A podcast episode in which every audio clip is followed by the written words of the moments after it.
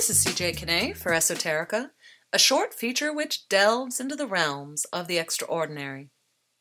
Let's talk about aliens, the kind that are, at least that we know of, not of this earth.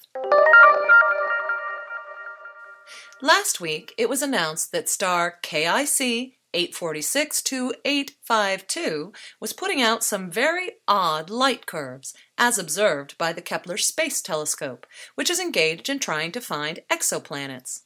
Exoplanets are planets, like ours, that orbit a star, like ours does. Why are we looking for exoplanets? Because we suspect that we are not alone in the universe and are looking for confirmation. Since 1988, we've discovered almost 2,000 exoplanets, and NASA says that there's about 40 billion potentially habitable worlds in our Milky Way galaxy alone. But our newest addition, star KIC 8462852, is doing something weird. It's emitting highly unusual light curves, an anomaly which some think may be a signature of an extraterrestrial civilization's giant buildings or megastructures. Does this sound wonky? It doesn't to me. Why shouldn't we be finding the stuff we're actually looking for? I've never quite understood the problem so many people have with the idea that life exists elsewhere. People will sometimes actually roll their eyes and chuckle when it's brought up. I find that response perplexing, especially since we've been seriously searching for aliens through SETI, or the Search for Extraterrestrial Intelligence, since 1960, often using government funding and involving such luminaries as Stephen Hawking, with the participation of institutions such as NASA, Harvard, and Cornell. If these folks think the extraterrestrial idea is worth pursuing, why doesn't everyone? And did you know the Vatican's on board?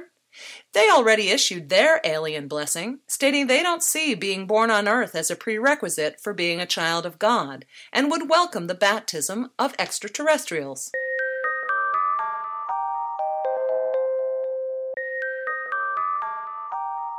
Countering the oft repeated scientific world's dogmatic assertion that even if aliens did exist, they would likely be too far away to ever visit, the late Carl Sagan said, While Interstellar spaceflight is far beyond our present technical capabilities. There seems to be no fundamental physical objections to preclude the possibility of its development by other civilizations.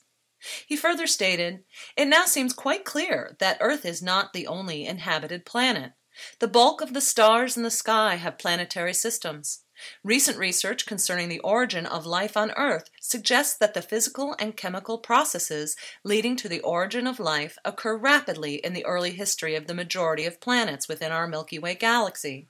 Perhaps as many as a million are inhabited by technical civilizations in advance of our own. And then there's the Disclosure Project, a nonprofit dedicated to demonstrating not only the reality of extraterrestrial existence, but the reality that they visit Earth fairly often. In 2001, Disclosure Project founder, Dr. Steven Greer, presented eyewitness accounts of UFO phenomena from highly credible sources at the prestigious National Press Club in Washington, D.C. Over a hundred witnesses were on hand, including 20 retired Air Force, Federal Aviation Administration, and intelligence officers who came forward to tell their stories and encourage open congressional hearings. Did you know that President Jimmy Carter had a UFO sighting? Did you know that J. Edgar Hoover complained that the Army wouldn't let the FBI look at the UFO they recovered? How about astronaut Edgar Mitchell, the sixth man to walk on the moon? He said, When I learned that aliens really do exist, I wasn't too surprised. As a former astronaut, the military people who have access to these files are more willing to talk with me. The stories I've heard from these people leave me in no doubt that aliens have already visited Earth. So when you hear about the new star, KIC 846 2852 over the next few weeks, and the weird data the Kepler Space Telescope is reporting about it, consider the possibility that we've found one of our Milky Way neighbors. Or at the very least, try not to roll your eyes and chuckle when someone else does. This is CJ Kinney for Esoterica. Thanks for listening.